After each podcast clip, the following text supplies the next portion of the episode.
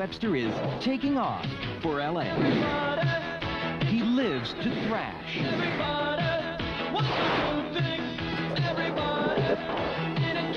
loves to compete.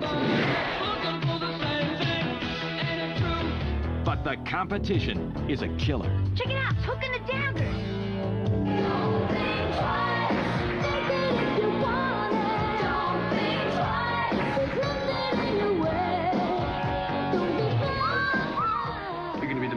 beautiful girl at the club. The music of the Bangles, Animotion, Devo, Meatloaf, the Red Hot Chili Peppers, Thrashin', Well, what do you thrash? What do you got? You'd like to be held like that? Yeah, I'd love it.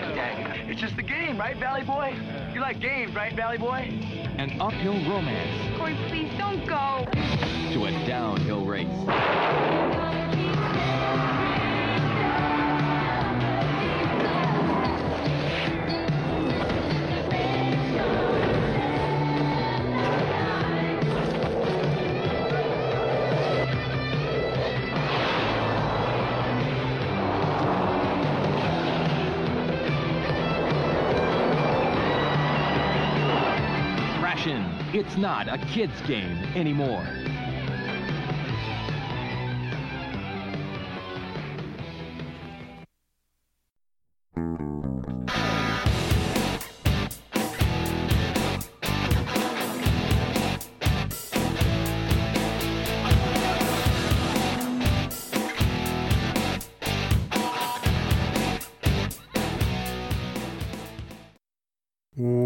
Welcome to They Called This a Movie, testing the strength of friendships one terrible movie at a time. Subscribe to the podcast on iTunes and other podcast services by searching They Called This a Movie and find us on Twitter and Instagram at TicTamPod. That's T C T A M Pod. We are also now a proud member of Geek Vibes Nation, and you could find them at gvnation.com. Welcome back to They Call Us a Movie. This is Anthony Delvecchio, and with me as always is Dan Aquino and Mark Myers. Say hello, gentlemen. Hello, friends. Hello, everyone. Uh, watching this movie, I think I found the one shot in a movie that will make me laugh every time it happens. It's the camera on the ground facing up and people diving over it as though they're falling down. Sure. Um, Uh, that's a I good trope. I died laughing um, the entire time. Um, so I'm doing this from heaven right now with you guys. Um, Glad So- uh, to see you take your time out uh, for Yeah. the life of eternal happiness. yeah, yeah, I got I got up here. It was a thrashing that did it. So we can put that on on my tombstone, which you guys are in charge of. Oh shit, we got to do that. Okay, You're just asking us for everything, man. not it. oh, god damn it. uh, before we get into this week's movie and all the thrashing that happens in it, uh, what do you guys watch this week? Dan, watch anything? I did. So, you know, we were disappointed that I, I kind of bailed on Gerarduary. I finished February strong. I watched Olympus Has Fallen, and I, you know, it's okay. I'm, I'm not gonna I'm not gonna bullshit you guys. It's fine. Nothing to write home about. Um, other than that, I found myself watching. You, you guys are probably gonna make fun of me for this. I've been watching the old uh, Pokemon show. You know, from like the '90s Mm-hmm.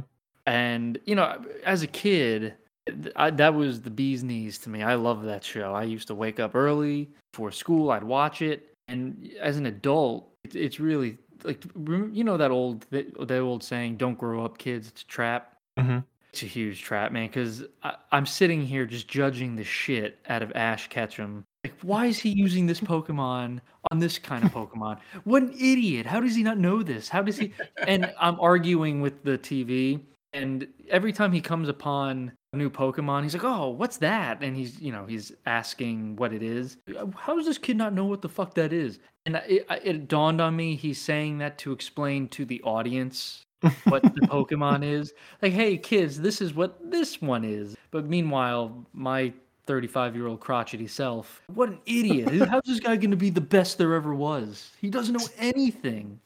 Do you watch Dora the Explorer and just lose your mind when she can't when she doesn't say where things are? It's right in front of you, Dora. Jesus, if it had teeth, it would bite you, Dora. My God. Uh, no, I'm a little too old for that, Anthony. Thank you very much. Did you get do you get mad at Swiper for not having initiative after only being told no twice? no, I, I can I can say I've I've never watched a single episode of Dora the Explorer. Not even out of just curiosity. I, it's it's I'm way too old for that. I, I would say. But no, uh, Pokemon. That's where I draw the line. Yell, yelling at a ten year old kid. Uh, I think you might be too old, but not high enough for Dora the Explorer. yeah. Oh, It's not bad. that- It's is pretty that- good while high. Those are the only ways you could watch it. You're either a child or you're super baked. Yeah. that the the puzzles are challenging in that aspect uh, when you when you're high. okay, fair enough. Is that it? That is it. Just yelling at your TV at See, Pokemon. and but listen, I'm not alone. My wife does it with me as well. So we're, we're both, and that's how we're gonna treat our kid, I guess. When we have a kid, you idiot! How do you not know how to wash your hands? Use the soap. What's wrong with you? Just imagine just The Simpsons. It means he gets results, you stupid chief. Wait, what? What's the? Dan, uh, sit down. or is uh? Which episode is that? It uh, is that McGarnagle? It's McGarnagle. McGarnagle, right? What does that even mean, McGarnagle? It means he gets results, you stupid chief. Or we'll, we'll be watching something like it's like Nightboat. Like, oh look, it's Nightboat. And now it looks like we have two TVs. We're two Nightboats. Uh, okay, Mark. What about you? Anything this week? Uh, nothing this week. Uh, very important life things have been going on this week, so no time. But um, I think um, this weekend, um, I was I won't assume for all of us, but I think we'll all be seeing the same movie this weekend. So I'm glad I'm I'm, I'm excited to talk about it next week. I don't know what movie you're talking about. Are you serious or no? I think he's Wouldn't serious. Wouldn't you like to know? Don't play. Damn have it, three- Ant got Ant got me this time. I don't have three hours to waste in a fucking AMC. I'm It- torrent that shit. that the part about being in an AMC is, is the bad part of that sentence. How- like, real quick, like, how weird is it where I'm I'm almost I'm kind of with you on this, Ant. So the the new Batman movie is three hours long, right? I don't Yep. have patience for. I love Batman. I don't have patience for this.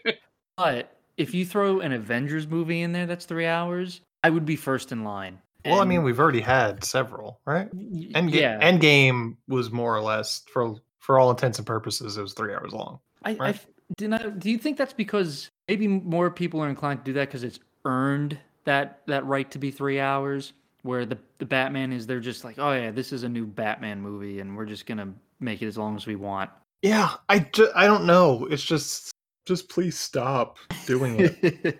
yeah, I think that's one of the n- most negative effects of the Marvel craze is the long hour, uh, the, the, Yeah. the long runtime. yeah, because I was like looking, I was like, oh, maybe I'll try and see it Thursday night, or like there's like a three o'clock show on Thursday. It's like I don't have three and a half hours in a random Thursday afternoon. Yeah, just- it's and it's not three and a half hours it's it's four it's it's almost it, it's about three and a half hours with the commercials and everything like that right but travel time we're talking about a four hour ordeal Right. i Right. could get to central pennsylvania in this time you're essentially going to like a football game. Yeah. yeah What- what- i i can't go to see the batman and then tell my sister i don't have that kind of time to go visit her because i time to see obviously do Yeah, uh, man, I'm torn. I mean, obviously, I'm going to see this movie. I don't know if I'm going to see it immediately. I don't know if I'm going to see it more than once. I don't know if I have, I don't know, like a the time, b the money. Uh, I don't know. I- yeah i and- mean going to see a movie multiple times in the theater when you're in your 20s that's something but like Yeah. now we're in our 30s yet every every moment could be your last you know oh you know Jesus! you know you know well he died in the middle of his third showing of the batman and, uh, Mark, you're going to find this out soon. There's always something to do now, right? Yep. At, at the house or the you know wherever your domicile is. You could Mhm. be doing laundry, or you could be Uh, cle- just cleaning in general, doing some, going to. This is gonna sound so. It this is gonna sound super duper white, and some people are, are gonna be like, I I have no idea what that is, but I could go to the recycling center a few times and drop off shit from my garage that needs to be thrown out. Yeah, like uh get schedule an appointment with a gastroenterologist, which I happen to do. that's that's See? my Friday plan. See, there, there you go, man. There, life is getting in the way of the Batman, and Yeah. I'm not And vice versa too. It. Yeah. Oh The, yeah. the. Batman's get in the way of life. Yeah. I, and I'm not sad about it. And I guess revoke my Batman card. But Mm, it's I I I'm not super pumped for a three hour Batman movie. mhm. I'm sure it's gonna be great. It's gonna be fun. Well, maybe not fun. It might be miserable. And that's probably the part. That's probably part of it. Is that you're in for three hours of moodiness, Yeah, just gritty. Uh, like That's the, always the the buzzword, right? It's gritty. gritty. And like I missed last two Scorsese movies for this exact reason. Oh, The Irishman. like The Irishman and Silence. I was like, man, do I want to watch a two hour and 40 minute movie about Jesuit priests? No. I want to watch a four hour movie about old ass Robert De Niro? Not really. no, Uncanny Valley, Robert De Niro. Yeah. Walking like a 70 year old, but looking like a 35 year old. Oh man, it's so sad. I always point to the scene where he like curb stomps the one guy, Yeah. and it's so. And he's supposed to be like, I guess, thirty in in that scene. It's so obvious he's seventy years old. it's like gingerly walking up to him because he doesn't want to fall down. And he doesn't get up at this point in this in his age. His foot is barely two inches off the ground because he just cannot physically lift his feet that high. Is that all you didn't watch this week, Mark? Yes, it's, All right. I'm glad. I'm glad that my didn't watch Spark a three minute conversation. that that included our inevitable doom. yes. Yeah. Apparently, we're we're gonna die if we go see the Batman. We will die in the theater, according to me. Uh, as for me, I only watched. I finished watching Peacemaker, which I liked a lot. Which now we're talking about that. That was eight hours. So, um, but over a week, you know, it wasn't all in one sitting. Sure. And then I watched the only movie I watched this week was The Power of the Dog. Before Sam Elliott said he hated it. Jeez, I, I was hoping we would talk about that. Before he said it was a piece of shit. I don't believe it's a piece of shit, but I don't care. It's boring. That's that's It's like wanting nominated for paint best dry. picture, right? yeah, who gives a shit? Yeah, honestly. I'm gonna tell you. Oscars could go fuck themselves, honestly. I haven't I haven't agreed or cared about the Oscars since I want to say since the King's Speech one. Nothing against the King's Speech. I haven't never seen it, but like in that in this span of time between that movie and now, I've maybe seen 3 or 4 of the movies that would eventually that wound up winning best picture. Maybe. I saw Parasite. Oh, That's a movie I've seen. I saw that before it won Best Picture. I didn't just watch it, but I'm just naming the ones that I've seen. Like Nomadland, I saw that one Best Picture. Yeah, it was fine. Yeah, everything's always just fine, really. Yeah, yeah. Not, not, I- yeah. I try not to, because I don't want to be that guy who complains about what wins Best Picture without seeing a majority of them. I'm, I'm not excited for any of these movies. None of them really stuck out to me. Uh, yeah.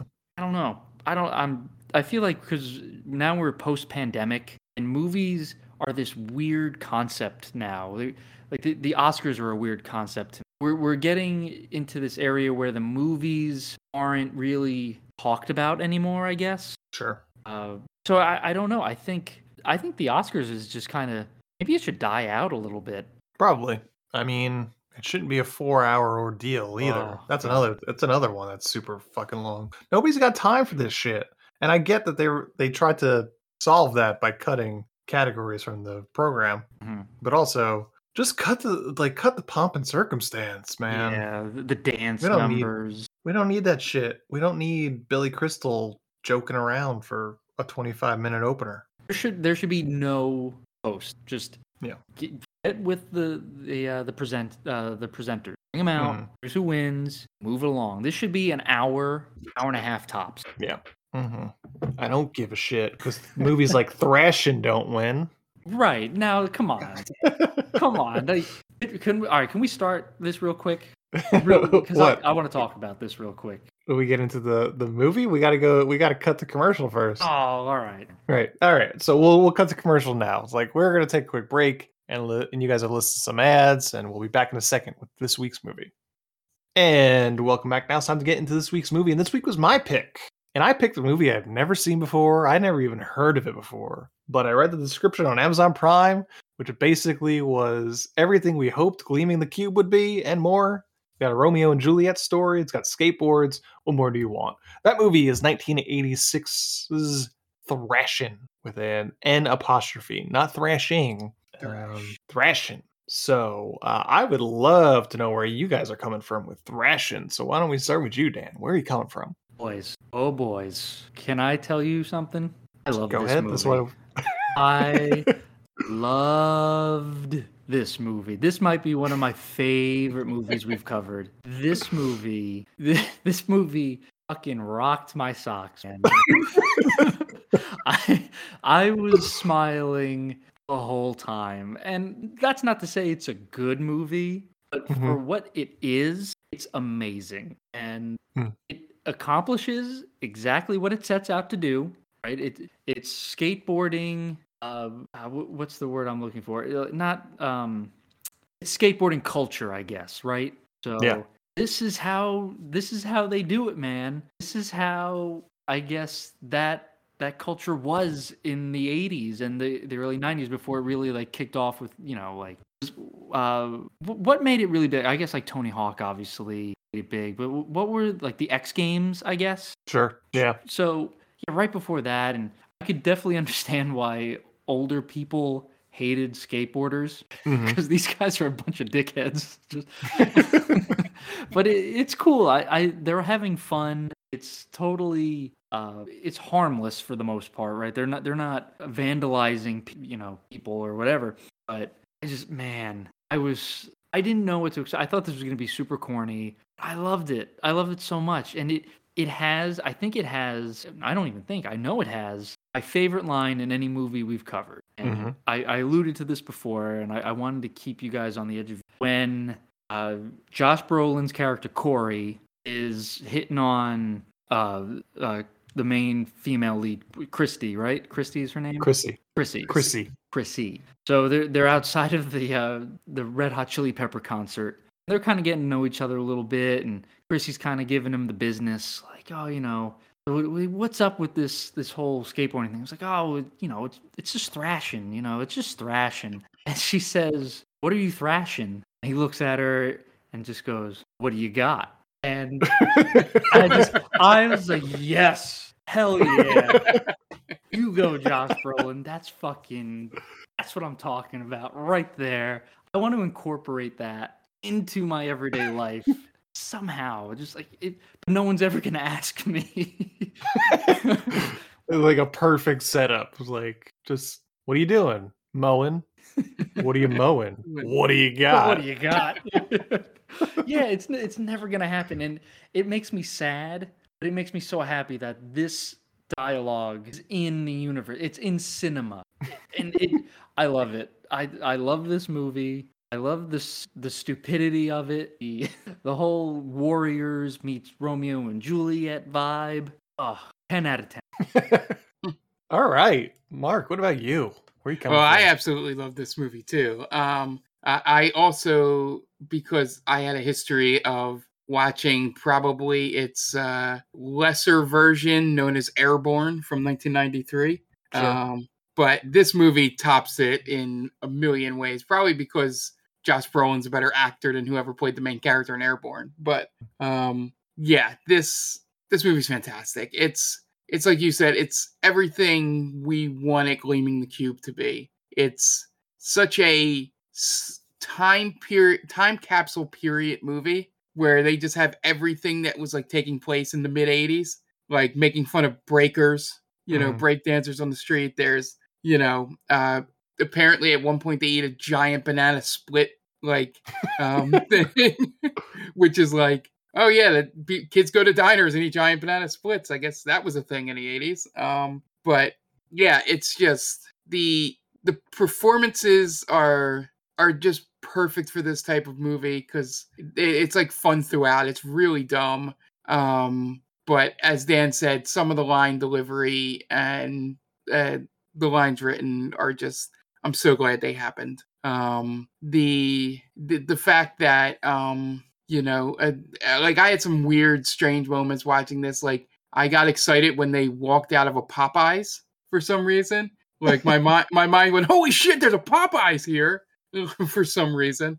Um, that's just how invested I was in this movie. Um, yeah, I, I I highly recommend this. Um, um, it's definitely going to be a movie um, in, in a personal way that I'm going to suggest to my sister who absolutely adores Airborne and just show her this is a better movie about these things. Um, but yeah, the the really dumb uh, Romeo and Juliet stuff was you could really tell that's where they drew it from with the whole you know he's like you know you can only essentially just saying you can only date daggers Mhm. um, and the fact that their name was daggers was Sure. too on the nose i don't know if that's in the trivia that they were like like that was the inspiration for it and not just a trope um, because just using little things like that maybe i'm overthinking it but um, there's just so much in this movie and it's one of the better ones we've watched in a while Yeah. Um, three, put them on the board. Uh, I agree completely with you guys. I love this movie. It was so much fun. So glad I picked it. Uh, the music was great. We got Meatloaf. We got a cameo by the Red Hot Chili Peppers. They we've got uh, who else? Who was else? Devo was on the soundtrack. Yeah, this the the, the soundtrack, the the skateboarding, the thrashing, I guess you could say. Awesome. The fact that there is a non-zero chance that David Lynch has seen this movie and loved it because two of the actresses would go on to be in Twin Peaks. Fantastic. Just imagine David Lynch watching this shit. Yeah, it's a great time. I loved it. Couldn't sit, uh, everything that I wanted it to be when I saw the the description on Amazon Prime. It's like this is the movie, and it did not disappoint.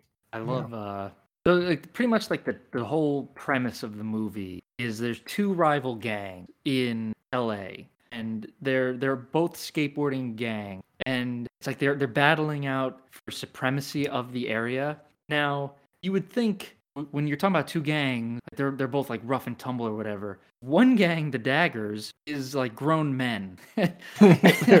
Yes, And then the gang that our hero, Josh Brolin's character, is a part of has like children in it. Yep. Who's it's like four dudes, four dudes from the valley. right? Like, come on, like, who's gonna win? the yeah, there's the, the Daggers has grown men who are, you know, they probably number ten to twelve of them, Yeah. and the other ones are just like a couple kids. It's Yeah. not really a fair fight. Yeah, they probably deal drugs out of that house. Oh, it's a mess. That that's a frat house, right? Uh, That's I think it's more like a frat house. flop house. I think it's more like a flop house is probably more accurate. You, Uh, you I think, think th- I snuff think- films have been uh, filmed there? I think Velvet was uh, tying off in the bathroom in uh, some of these scenes where you don't see her. Oh, Yeah. it's it's a fucking mess. Yeah. What a great movie, though. This is so much fun. Like, I gladly watched this twice. Yeah, yeah. I started. I watched it once, and then I started watching it again. I got about halfway. Th- uh, I I got to the part. Well, more than halfway through. I got to the part where Chrissy leaves. So pretty much the, like the end of the movie. Mhm, Yeah. Oh, It's just the downhill after that. yeah, so good. So, Thrashin from 1986, directed by David Winters, who's a British director that started off as an actor, most notably in West Side Story. Also directed Mission Kill, Rage to Kill, Codename Vengeance, and Space Mutiny. Stars Josh Brolin, Robert Rusler, Pamela Gidley, Brooke McCarter, Chuck McCann, Tony Alva, Sherilyn Fenn, Josh Richman, Brett Marx, Tony Hawk, and the Red Hot Chili Peppers. It has an IMDb score of 6.5 and a Rotten Tomato score of nothing, but it has 71% audience score. And I couldn't find the budget or box office numbers for this. Yeah, there's two things about this movie. One's I love it, but one, the only thing that I would love better, and and probably the one thing Airborne has over it, is that the Devil's Backbone is a much better name than the L.A. Massacre The LA Massacre. in terms in, in terms of hills to go down. Sure. Um, and and the other one is looking up um all the actor act the actors in this movie. Um, it was fun that apparently randomly two of the actors in the movie ended up in Twin Peaks stuff. Yeah, that's that's what I was saying, right? Uh, was it a Yeah. Pamela Gidley was in it? Yeah. and Sherilyn Fenn. And Okay. yeah, yeah. Just I was just adding on to that point. Just like thrashing, you know, Yeah, like it's it's just it just shows what in that time period, or at least maybe I'm wrong in my thinking, but um that young actors kind of just got thrown in these movies. You Mhm. know, kind of like, hey, you need a couple credits under your belt. They're doing some skateboarding movie in LA. You go go do it for like two days. You know, it it like it doesn't look like there's like a a long term thinking to a career. Um, Mhm. at least during this time period. right. I was a David Lynch probably sitting at home saying, "Oh, I like that girl Velvet. Let's get her on my in my TV show." That's my that's my David Lynch impression. I thought he was with us. Yeah, so I was gonna I was gonna ask you why you weren't why you didn't lead with that, Ant. that, that, that he was here. It's pretty spot on. You got to go back and listen to him give his weather reports. I was really bummed to hear that uh, Pamela Gidley had passed away in uh, Yeah. like 2018, I think it was. yeah, she was young. Yeah, and she was pretty good in it. Like the, the acting was pretty good in this movie overall. I I wasn't like because this is the kind of movie where you would think, all right, you have Josh Brolin, who's you know he's not yet a powerhouse, but he's you know he's coming off Goonies, so he Mhm. he has a big movie under his belt already. Like uh, you know Mark was saying, but I mean, he's clearly the better the better actor out of anybody. But Mhm. no one really. No one distracts you and thinks like, "Man, that was bad." They, everyone was pretty good. E- Even even Bozo has some history. He's in Bad News Bears. That's so. Yeah, I did not know that. Yeah. I knew And, I uh, recognized like his face a little bit, and I'm like, what is? It? And then it looks up, and he's in all like all the Bad News Bears movies. Uh, Like, okay. yeah, And uh, Robert Rusler from Nightmare on Elm Street 2, we've covered Yeah. before. yeah. He was the one. He was the one I knew outside of Brolin going. And And of course, Tony Hawk was in Gleaming the Cube that we've covered, and Flea was in Motorama. Yeah, you you had mentioned the um oh is is Robert Rusler the best friend in a Yeah. Okay yeah he's the one Yeah. who gets killed when uh they they have like the, the pool party right He, I think they're in the bedroom together, Right. And he, and that's when that's when Freddy comes out of uh, the kid.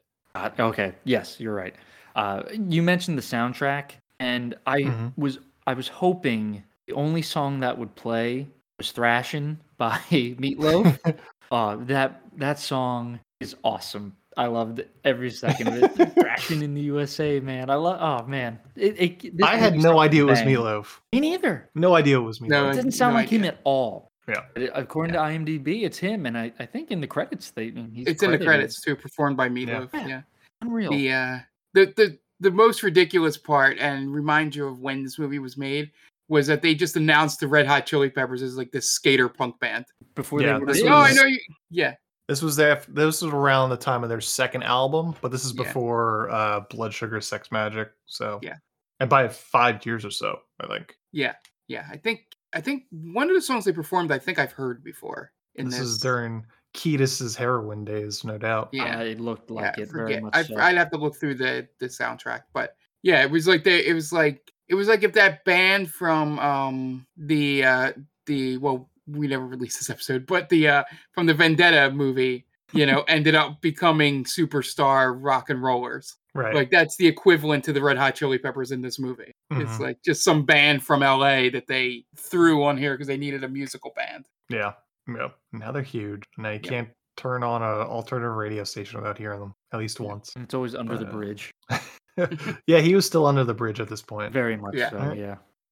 Unfortunately, I I was uh I, I, obviously I liked the whole dynamic of you know you get the West Side Story, the Romeo and Juliet kind of thing. But I I liked how they they played it up where like the love the, the romance didn't take forefront of the movie. You know, Mhm. it, it was all about thrashing. It it stood was. Yeah. true to the message. What do you got? Yeah, exactly. that, that's what was great.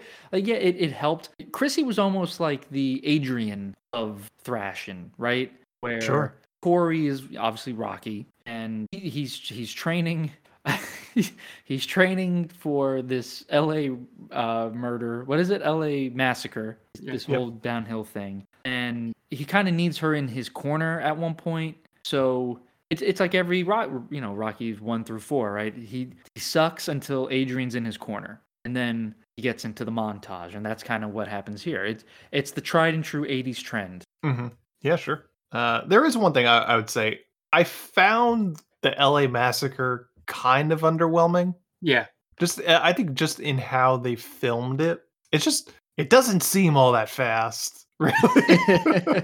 you didn't see that cop's speed radar gun at the end? oh, what? well, I did, but do I believe it is a different question. No, no, you bring up a good point, Mark. Because I, I had written down in my notes, it's 63. How do you not make it 69? Yeah. How? Don't even make well, it that wasn't a thing back then. Yeah. Oh, 69ing wasn't a thing? Well, no, no, Ernest, the joke. Ernest didn't invent it yet. Oh, that's Yeah, right. remember- remember? Yeah. Wow, what a callback. Was that Ernest Goes to School? That was Ernest Saves Christmas. Saves Christmas. Yeah. Okay. Damn, that was quite the callback, sir.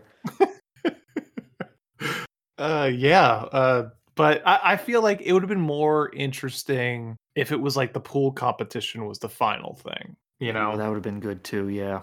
so you have that moment of like he finishes and they're waiting for like the scores to go up. You know, Right. And then boom, ninety-two. Oh, he won by t- 0.4 points. Yeah. Or you know, in, with a broken hand. Yes, there you go. Right, they could have done it where he's he's on his um his run. They drop the jacks, the the the uh, the dagger flunkies. They drop the jacks. He breaks his arm. Like, oh, well, listen, man. Like, it, it's you, you you can't do this. You, you got to forfeit. He's like, no, fuck that, man. I'm going in there, broken arm or no broken arm, and he he guts it out.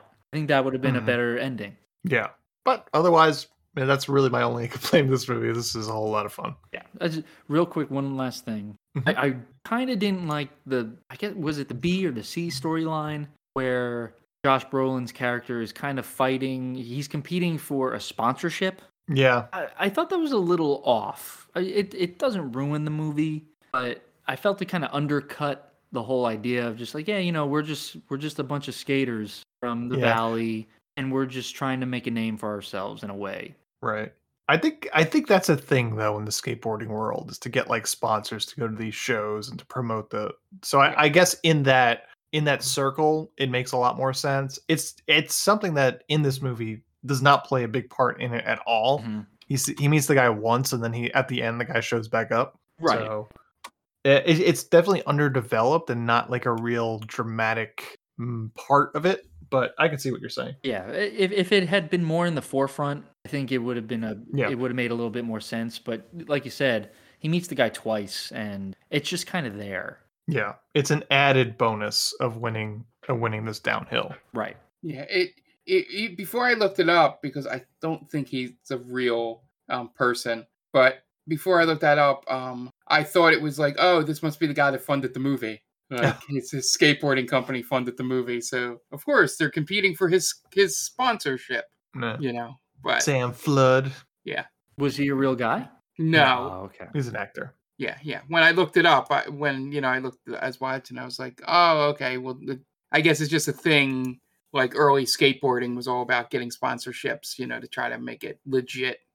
Yeah, You know, I like how they called him a geese. Who's the geese? Like, oh man, I love that lingo. There you go. some great lingo. He did a lot of voiceover work. The guy that played Sam Flood, Pretty, Chuck McCann, died in 2018. wow, that's pretty cool. So there's uh, this was a pretty good cast. Yeah, all seem to go do things. Sherilyn Fenn, obviously. Yeah. Uh, and I think I think I was reading that the first choice for Josh Brolin's character was Johnny Depp. I saw that. that makes sense. Yeah, Yeah. pretty cool.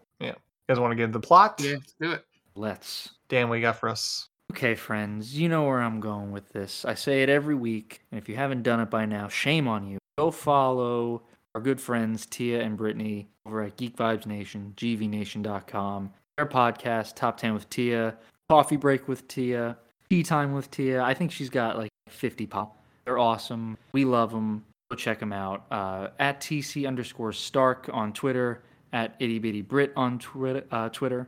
And again, just go to gvnation.com, search uh, Top 10 with Tia, give them a follow. Okay, great. And we are going to take a quick break, and you guys are going to listen to some messages from friends of the podcast, and we will be back in a second. Hey everyone, this is Steve, And this is Adam, and we're part of the Hop Nation USA podcast. Pittsburgh's number three craft beer podcast. Join us every Friday for new beer reviews, We'll talk about the news, history, and homebrewing. Plus, we'll sit down with the best brewers and industry personalities that'll have us, So whether you're a casual drinker, a hazy boy hophead, or even if you're a whale hunting cellar hoarder. just search Hop Nation USA on Apple, Spotify, or your favorite podcatcher and join the nation.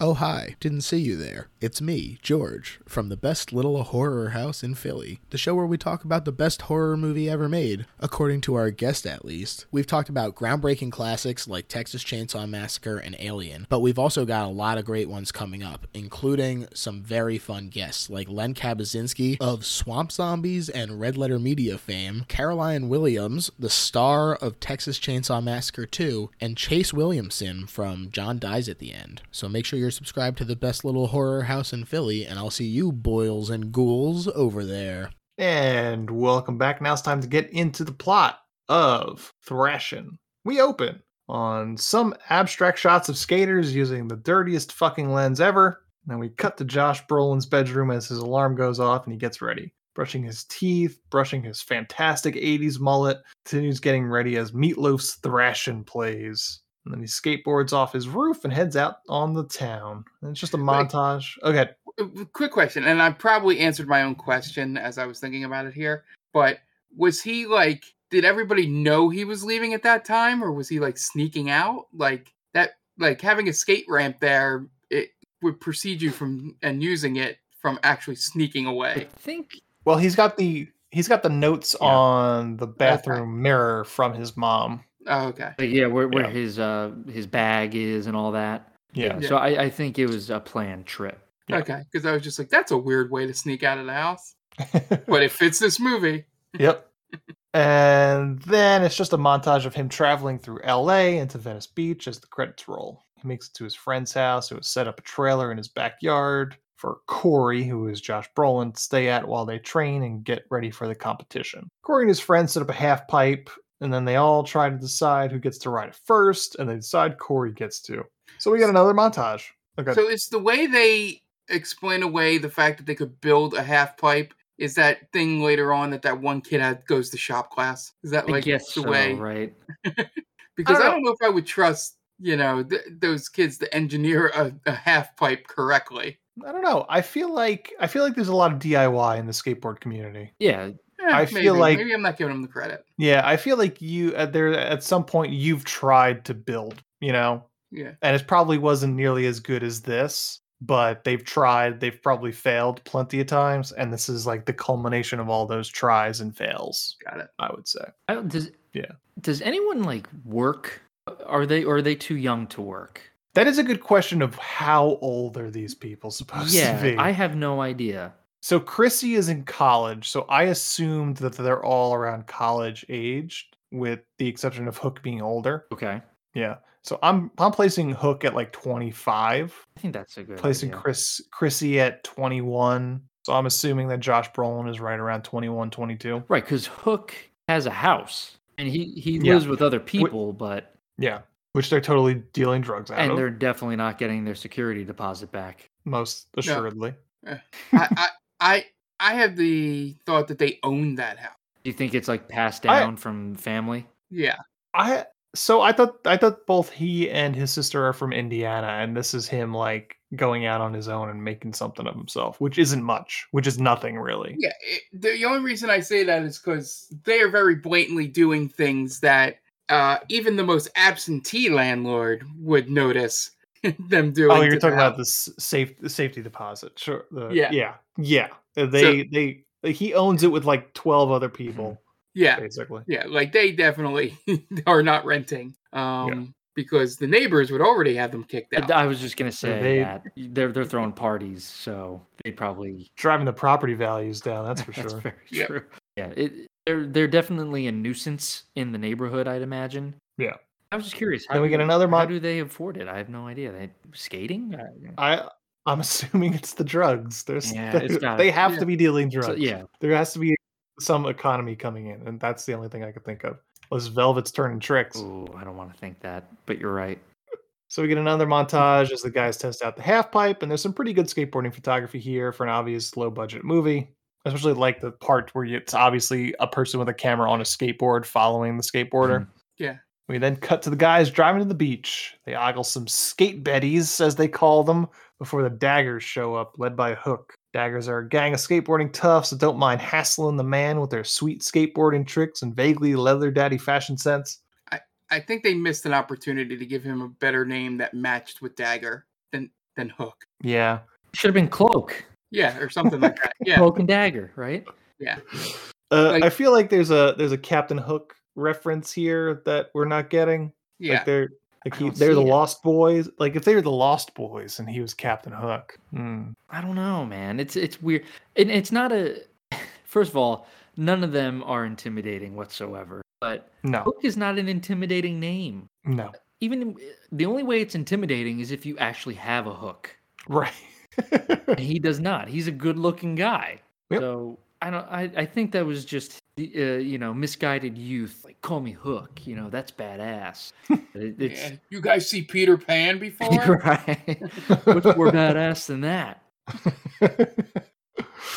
so the daggers hit the boardwalk and then hassle some break dancers, telling them that breaking is a memory and just shame them. So rude.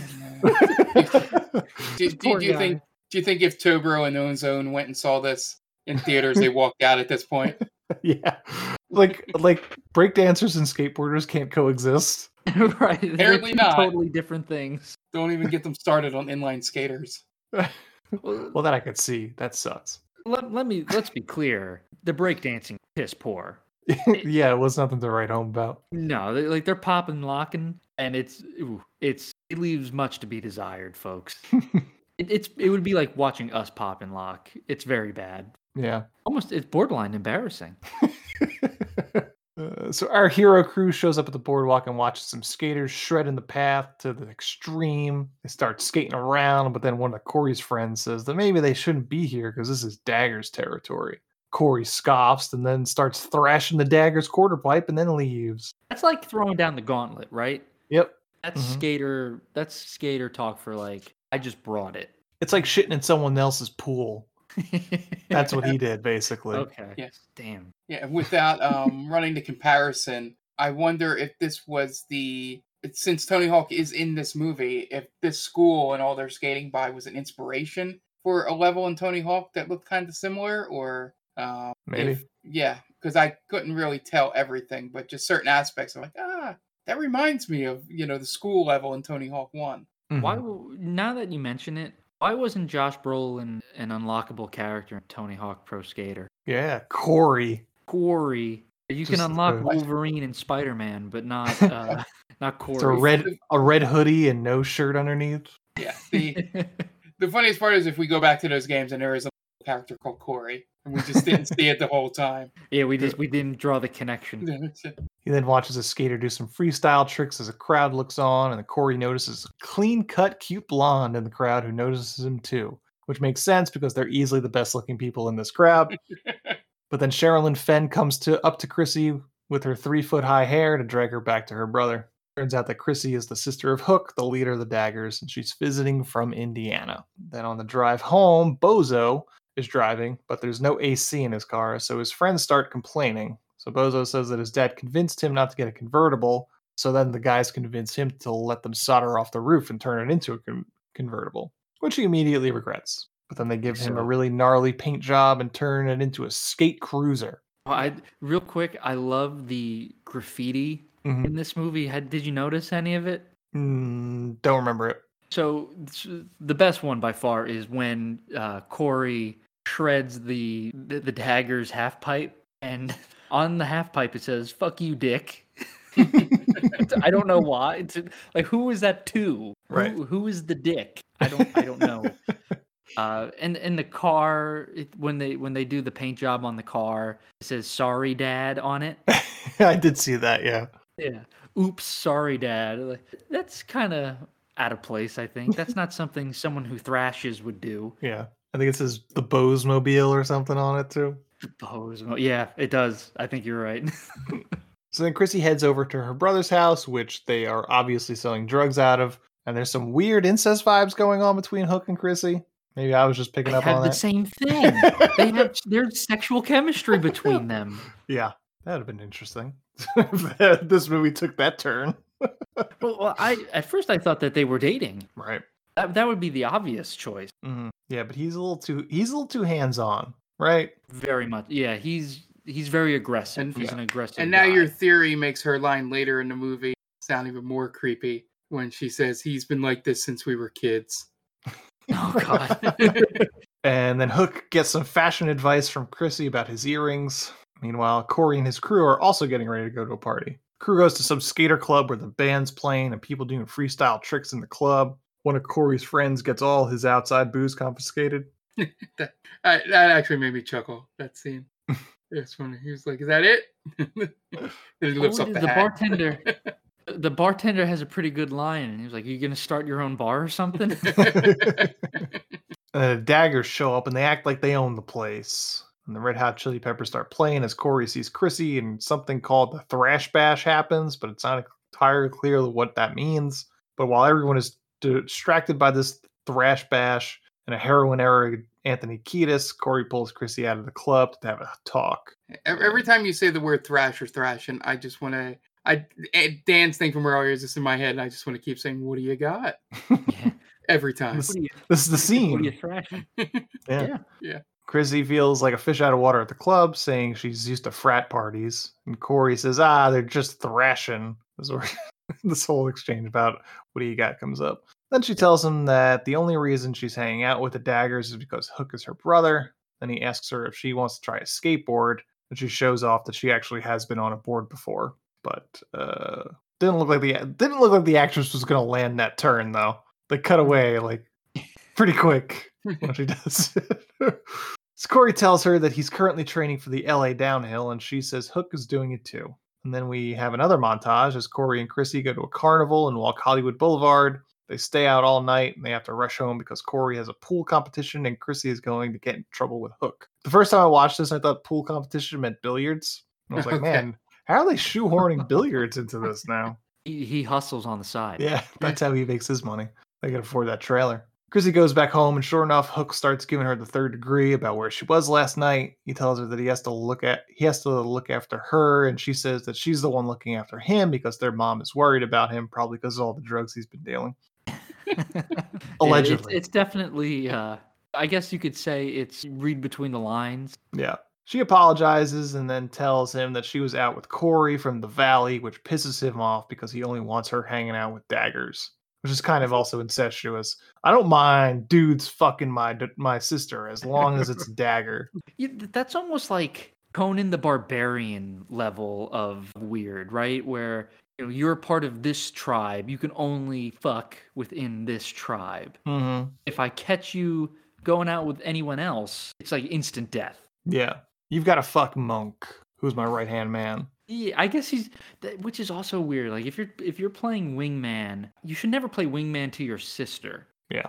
right? Like oh, I'm gonna i'm gonna hook you up with my sister. Ew, gross. Do that. And then Corey goes to the pool competition. Tony Hawk plays one of the skaters here. Corey watches the other skaters, and we get a montage of some thrashing. And then Corey drops in and he's tearing the pool apart, as the announcer says, until the daggers show up and one of them throws some ball bearings into the pool. Corey fell. Uh, Corey, I almost said Corey Feldman. Corey wipes out and needs to go to the medical tent.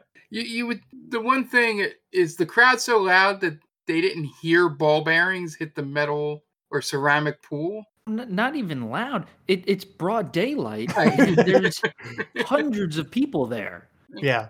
Like no, like the sec, the the next skateboarder is at the very least going to notice, as the same thing happens to him. Yeah. It makes Corey no sense. Yeah. Corey and his friends lament those dastardly daggers tricks, and then Corey sees Sam Flood, the owner of Smash Skateboards. Corey goes to talk to Sam Flood, and Sam says he likes his style and tells him to come see him, and he'll give him a tour of the factory. So he does Yeah. exactly that. Go ahead. Yeah, before before they go on the tour of the factory, it had very much like this is how I lure young children to my van. with Vibes. t-shirts, skateboard and t-shirts. So he does exactly that, and Flood shows him some prototypes of boards and wheels, and basically tells him if he wins the downhill, Flood will sponsor him. Then we get a montage of Corey and his friends hassling the normies on Hollywood Boulevard, skating all over the Hollywood Walk of Fame. And they go to Popeyes and get some Popeyes, and then they Yeah. try to scam on some girls in the parking lot. Uh, that that was the the montage of them on Hollywood Boulevard was great because you knew it was guerrilla filmmaking for that. Mhm. Yeah. Just by some of the looks, like when they start falling over each other. Yeah. street, It, it was that you was could tell those you could tell those tourists were not too pleased. Yeah. That's what I mean when I said at the beginning. I completely understand why uh, boomers hated uh, skateboarders. hmm It, it's pretty obnoxious, but again, Yeah. it's like it's harmless fun. Unless Uh, you're a I can dagger. imagine, right? I can imagine myself getting it like, God damn these kids!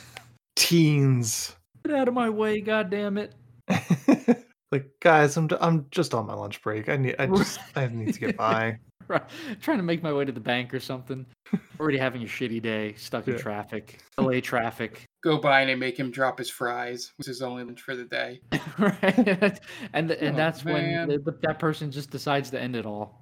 Yeah, that's the beginning of falling down. Did you ever see the? Uh, sometimes people post it on social media, like you know, someone smiled at me today, and that's what I needed to continue on. Little did that person know that I was having a bad day. All it takes is a smile. This is the exact opposite, where this person was on like hanging by a thread, and they had you know whatever they had, something trivial, fries, I'd mark, and these kids just come by, you know, with their shenanigans, knock over the fries, and they're like, "That's it. That's the straw that broke the camel's back." yep. Yeah. The guy was like, God, give me a sign of why I shouldn't kill myself. And then it happens. It's like, well, it was a sign, but not the one I was looking for. Message received, loud and clear. Uh, meanwhile, Corey gives a call to Chrissy, but Hook answers, and Hook tells Corey that Chrissy is going to be busy for the rest of the summer, so don't bother calling again. And if he sees him with Chrissy again, he's a dead man. Probably means that she's banging all the daggers for the rest of the summer. Imagine he said that. Corey. she's going to be just knee deep in dagger dick. She's getting plowed by my boy. so back off, bud. Later, Corey skates over to the Dagger flop house and sneaks around to see the daggers randomly beating on each other in the living room. he tries to climb a tree to see if he can climb into a second floor bedroom, and then he slips and winds up grabbing a branch and he's stuck there. And Chrissy comes out and makes fun of him for falling. Then Sherilyn Fenn catches them and tells Chrissy to get Corey out of here before Hook sees. So Corey and Chrissy go to a diner, and after housing a five gallon bowl of ice cream, Chrissy freaks out because a couple of daggers show up in the middle of Corey explaining his terrible idea for a skateboard design. So she sneaks out without the daggers noticing her, and Corey follows. They head back to his trailer, and he shows his terrible sketches for his design, and then they fuck. Remind me, because you watched this twice. Um, Mm-hmm. When she says, "Let's get out of here," I'll explain why. She never explains why. Correct? I think it's just like they're the daggers, and her brother doesn't want to see her. I don't even know if it really needed more explanation than she said at the table. But it just felt like something that might, like a scene was cut out or something. Yeah, it might have been, but there was Yeah. there was no full fuller explanation than what she says at the table. Yeah. Okay. They. All right. Then they could have cut that part where it was just like, "Let's get out of here." More. Okay. Right. mind. I Just think, it- I think that's just a way of segueing to them fucking. Yeah, let- that's what get she means. here. I'll Yeah. explain means I'm Yeah. gonna fuck your brains out if we leave right now. Yeah. Yeah. No. No questions asked. Yeah, I do have to appreciate them making Josh Brolin do the gratuitous uh, shirt taking off nudity that happened in 80s films in, in, instead of the girl. Her behind him, like there, and then taking it off for the camera. Yeah. Hey, Yeah. listen, you know, and it, to be fair, he looks To good in this movie. Oh, God, he looks good in this movie. No, yeah, he's got He- he yeah, got he- abs for days, man. Yeah, he, he's sun kissed skin. He's got the awesome '80s the, the the mullet thing going on. He he's living his best life out in L.A. Yeah. Yeah. Yeah, I just love that that you could put this scene side by side with any gratuitous nudity, and it's the same camera shot, Yeah. same thing, except it's just the guy in the front. How old is Brolin? Oh, 23, wow, he 24. super young now. He was like 18. Oh, okay. Now it's kind of weird that I said he looked good in this movie. Uh, yeah, he was born in 68. So he might have been 17 when he made this movie. Ooh, that's even Right? Unless my math is wrong. I don't think my math is wrong at all. Yeah, No. Okay. no, Uh-huh. 27 would be 95. Yeah. All right. So they fuck, and after he walks her back to her brother's house, and she tells him to call her tomorrow. And then Corey heads home with a post-coital thrash on his board But Hook and his daggers see him and they start thrashing after him, seemingly all over the city, till they wind up in a parking lot garage and out again. I think I- I love this scene. I think one of the daggers dies in this scene. right? One of them goes flying off the parking garage. yes, he does. Yes. Yeah, but and, and did they not lose a person after? Like I remember the guy flying, and I think it was the same amount of daggers still following him. I I couldn't tell how many people were in the daggers. It was all over the place. I felt like I thought Yeah, there was it's a- four following him. Then they then the scene we're talking about where the one dies, and it cuts back, and there's still four following him. I don't know. It's, it's an undisclosed number. They just keep coming. They're, they keep spawning. Yeah. They're, they're like the immortals from 300. One dies, and another one pops up to take its place. Daggers Hook never die, man. Then Corey hitches a ride on a city bus, and when it stops, Hook gets on and tries to look for him, but he doesn't see him. So he leaves because Corey is actually on the roof of the bus. No idea how he got up there. Nope. I'm assuming maybe there's one of those emergency exits on the top of the bus, like in the school bus. Has to be, and, but it blends in perfectly with the top of the bus. Yeah. but then Monk, one of the daggers, tells Hook that they know where the ramp is. So then they go over to where the, they built the ramp, and the daggers burn it down. Next morning, our crew sees the ramp burnt down, and they go to pay the daggers a visit. They get to the house and they call out Monk, and Corey's friend Tyler starts kicking Monk's ass. But then Hook hops off his porch and cheap shots Tyler in the dick, and then beats the shit out of him. Yeah, not adding to his badass thing here by needing to start the fight by kicking Tyler in the dick. Yeah. Real quick, in my mind, and I don't know how you feel about this, guys, I kind of thought Hook was almost a good character up until this point because he, he hasn't done anything. He's kind of like, he's given Corey a bit of a hard time, but by being an overprotective brother. So, as I have two younger sisters, I get it. You Right. Know, when, when there's a bunch of strange dick out there and they're all honing in, you know, he- Hook's no fool. He knows Chrissy's an attractive lady. So, Obviously, he does. right, right. Him more than need- anyone. He needs to know less. he's been like that since a kid, like you said. so, but I, I get it because so he's trying to protect her. I thought. But now this is when douchebag Hook comes out in like the second act. Yeah, I think the chase through all of LA, then burning down the ramp, and now this is is his downfall. Yeah. Yeah. Is his heel turn, as you would say.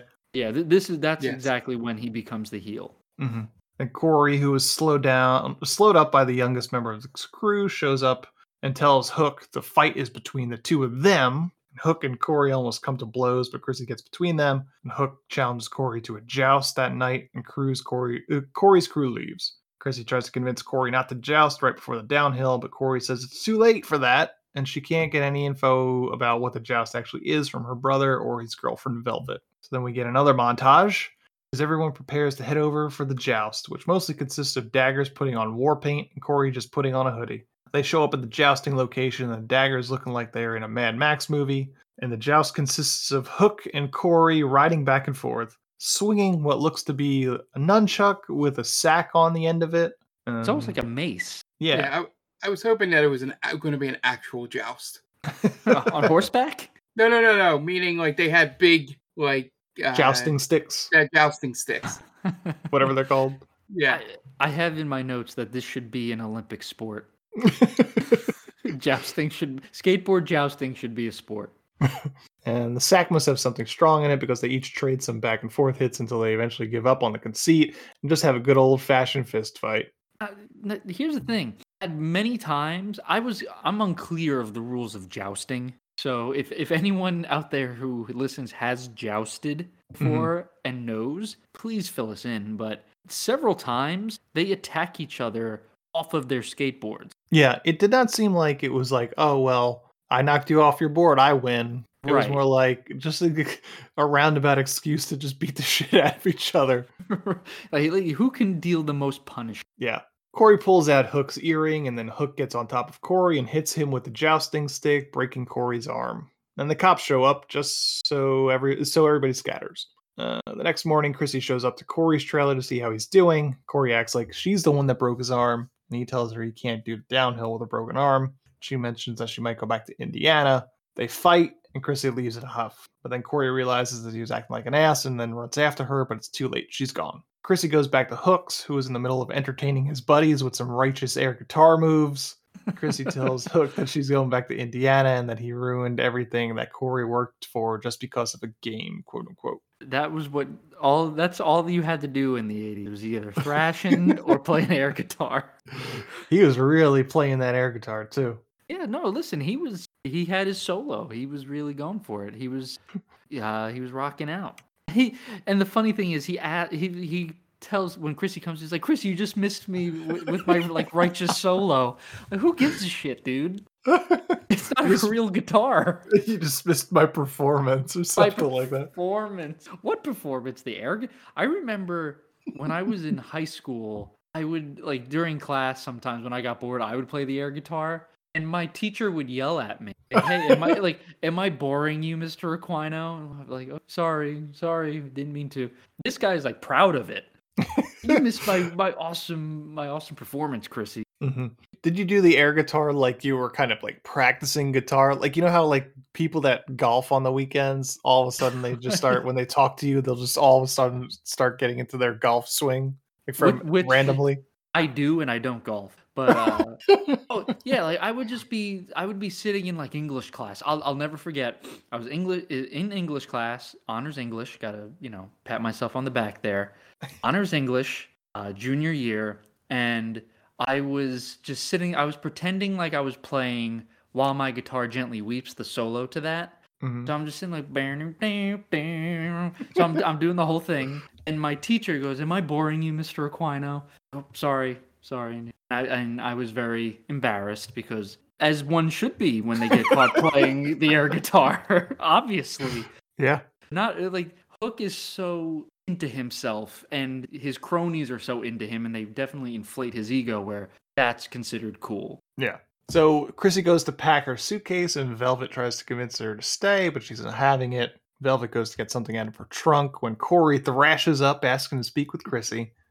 But Velvet lies and says that she just dropped Chrissy off at the bus station and that she was in hysterics when she got home, and then she basically tells Corey to hit the bricks.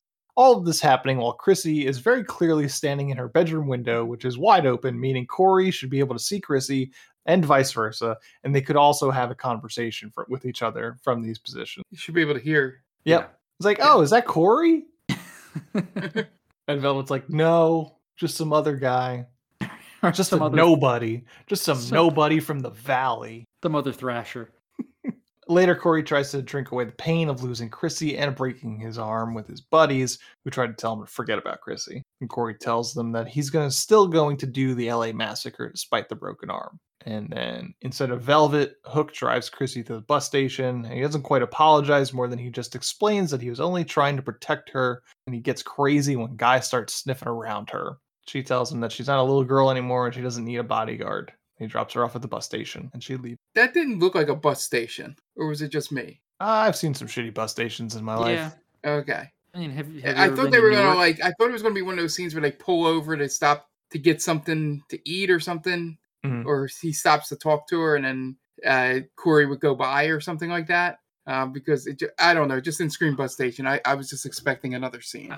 I was I was so expecting, and this would have I think this why it might have ruined the movie for me. There, there's a scene where Corey is trying to practice his skateboarding with the broken arm, and he, he keeps getting hurt. So Chrissy's bus drives by, and Yep. for a split second, I thought they were gonna do it where she sees him and gets off the bus. And I again, I think that would have ruined the movie because that's stupid. You can't have Yeah. that. Yeah. You got to bring her all the way to almost all the way to Chicago for her to get out of the bus, turn around, and go home. Such a long way. Yep. Yeah, that would have been days. Yeah, I don't know how she gets back in time. Yeah. I think he's, I think from that, when she gets on the bus, I think it's still technically like two days from the competition. So it's possible, Okay. Yeah. That's a lot of miles. Yeah, halfway to Chicago from LA. That's We don't exactly know how close he, she gets to Chicago. She's on her way to Chicago, and we do see a sign that she is at least 362 miles from LA when she's on her way back. Okay. So we could assume that she probably makes it, let's say, a thousand miles, which is still significant. yeah, that's that's not a short distance. Yeah. We think in another montage, as Car- Corey starts to try and figure out how he's going to do the downhill with one arm, and Chrissy gets on the bus to Chicago. We even get a moment where Chrissy's bus passes Corey as he practices, and while on the bus, Chrissy starts going through her purse and comes across the necklace that Corey gave her in the diner. Then she gets off the bus in the middle of nowhere, starts to hitchhike back towards LA. First, she gets a ride from a nice family in an RV, then has little luck for a while, even resorting to showing a little bit of leg. But eventually, she gets picked up by a female truck driver 362 miles exactly from Los Angeles. And I wonder if it was a specific. So, the two times we see her get picked up for hitchhiking, both of them are female. And I wonder if that was a specific choice because they didn't want to insinuate that Chrissy is putting out to try and get these rides. Yeah. I think you're 100% right. I, I had the same thing. There's no way, right? Yeah. Yeah, nobody rides for free. So. Yeah. I think that I think it was a very specific choice that the, the truck driver happened to be female. Yeah. Uh, they, and that was the right choice. Yeah. Yes. No, yeah, you don't want you don't want that in your head. It's like, how did Chrissy get home? Right. Oh, no. Yeah.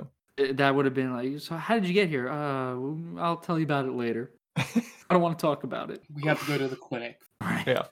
I would have been here sooner, but Hook gets ready for the downhill with some studded leather, leather arm guards, and everyone else heads to the LA massacre. Dagger show up and start hassling Corey's crew, or still waiting for Corey to show up. Corey shows up at the last minute, and he and Tyler go to take their place on the starting line. Then, after some exposition by the race announcer, the race begins. There's just a whole lot of skateboarders going downhill with the occasion, occasional person falling off their board in hilarious fashion. And, and doing that terrific camera shot that I didn't Yep. know I loved until I saw it. It's not particularly cinematic, part of the reason being that it never seems like they're going particularly fast. But eventually it's down to Corey and Hook, neck and neck down the stretch until Hook wipes out and possibly almost dies as he falls off the side of the road and down a cliff. And then Corey wins. And Chrissy shows up and he gets a partnership with Smash Skates. And even Hook gives him his approval to date and fuck his sister. and that is the end of Thrashin. What a fun movie. Yeah. Yeah. Pure 80s. again, 10 out of 10. Would watch again. Yeah, it was a good time. Yeah, the only thing it was missing from being a complete 80s movie would have been instead of just uh, Hook wiping out that far, would have been if Hook wiped out and then Corey went and helped him up Ah, so right. they could race to the end. Yeah, that would have been interesting. I don't want to win this way, Hook. Not like this. Yeah. Yeah, yeah that's good. I, I agree. I think that would have been an interesting ending. Yeah, it's a great time. If you haven't seen Thrashin, which uh, this, I feel like there's a good chance that you haven't, and you like 80s cheese movies, definitely a one to watch. Yeah. Now I have a- I have a question for you guys. I, I posit a question. Uh, fuck Mary Kill, Oh. Thrashin, Gleaming the Cube, Dirt Bike Kid. Three movies we've seen, right? Yep. Mm. Well, the only one that seems morally correct is killing Bike Kid. because I do not want to fuck or marry a kid. Well, I'm not I'm not talking about the child. Just- The movie. the movie. We're not. Okay. It has nothing to do with the kid. if it makes you feel better, you can marry the dirt bike. Don't worry about it, Mark. We're not recording this. Say Well, at least I made my- exactly what you were planning to say. Just into my chest. to Say, Don't mind the hat. Just go about your business. ah, this is tough. I feel like I honestly like my mind is telling me that to kill the dirt bike kid, but I got to be honest with you. If I really thought about it, I probably enjoyed that more than I enjoyed Gleaming the Cube. I was, I was, yeah, I was thinking if I had to rank them, it would be, yeah, that way. Yeah, I- I, don't know what ranking them would mean in Fuck Mary Kill. Um, I think we we all agreed that we weren't big fans of Gleaming the Cube. Yeah, yeah, So- it was fine. I think I'm marrying Thrashin. yeah. a very Oh, happy marriage. Okay. I've yeah, because I I th- I feel like you always approach this with be you assume married is in a loveless, un unfun marriage, and I'm I'm planning to have fun with Thrashing. Okay. I want Thrashing around forever. That that was my thought. Yes, if, Interesting. if marry means thra- thrashing is around forever, then yes. And if Yeah. fuck means I just get to watch Gleaming the Cube once or twice, then yes. Uh, if that means I have to fuck a sentient dirt bike, Yeah. then so be it. now uh, that's interesting. I'm I'm glad you brought that up because I'm going the, I'm going a different way. Hmm. I'm I'm killing Dirt Bike Kid. Okay. I'm marrying Gleaming the Cube because there's martial arts in it, and Okay. Makes I, I think that's something you could do on the weekends together. You know, practice your martial arts. And I'm fucking thrashing because again, it's just there's you got Josh. Oh, but he's 17 years old here. Ah, All right, so all right, I'll stay away from Josh. Remember, Brolin. it's not about the kid. That's true. But I, I'm specifically it's making. just the movie. Yeah, yeah. I, I think right because you're gonna have to, you're gonna have a lot of fun with Thrashin. You're gonna be out till 3 a.m. in the morning with Thrashin. You know, so that you're gonna have fun with them. I don't know if I want to essentially ruin the fun. You know, with because it gets stale after the marriage. yeah, I don't want to. It's gonna get stale, and I want to thrash for you know. I'm with you, Ant. I want to thrash forever. So that'll be that'll be my summer fling with thrash, and then we can always we'll ha- we'll always have the summer. But gleaming the cube is just it's the safer marriage, I think. Gotcha. So you you don't want it's like you feel like feel like the, your love affair with Thrashin's too volatile. Yeah, It's, I- it's just it's too it's more uh passion, right? yeah, and, and 'cause- Infatuation. right because it, it has the whole gang warfare thing going on. Yeah. I I It- can't always have that in my life. It's lust over love. Yes, You're lusting for Thrashin. yes, And then once that goes away, because lust will always go away, exactly. you'll be left with something that you don't necessarily love. And then and then I'm kind of like stuck in no man's land, right? Because now I'm now I'm clinging to this thing that I no longer love. Right. And thrashing is out thrashing with other people. right, right. Well, I'm at home with the child. What do you got? right, right. Yeah. 'cause thrashing will thrash whatever. Yeah, exactly, guys. So yeah, I'm I'm, I'm stuck at home with the kids, cooking, cleaning, and I'm trying to get in touch with thrashing. They're out thrashing. So What, what, are, what, what are the kids? Is it airborne and rad? right, it would have to be right. And and and Rad is just not doing their homework, just not listening to me. Airborne is more, you know, they're like they're the goody goody. They'll they're fine. I don't have to worry about Airborne. Uh, Rad is just really giving me a hard time, and I need Thrashin there to put Rad in its place, and I just I can't get in touch with Thrashin. All right, interesting. I think that's gonna wrap it up this week. We've got uh, we've got an episode coming out next week, and then we've got St. Patrick's Day's on the horizon. So uh, be on the lookout for that. We always do something special for St. Patrick's Day. We got a pretty good movie coming up next week too. Um, so you don't want to miss that. Check us out on all the socials that we're going to be playing right after this. And uh, yeah, that's going to wrap us up this week. The director of Thrashin' is David Winters. So for Dan Aquino and Mark Myers, this is Anthony Delvecchio telling David Winters, well, you certainly made a movie, didn't you? Thanks for listening to They Called This a Movie. Subscribe to us wherever you get your podcasts and be sure to check us out on Twitter and Instagram at TicTamPod. That's T C T A M Pod. You can also check us out on TikTok at They Called This a Movie.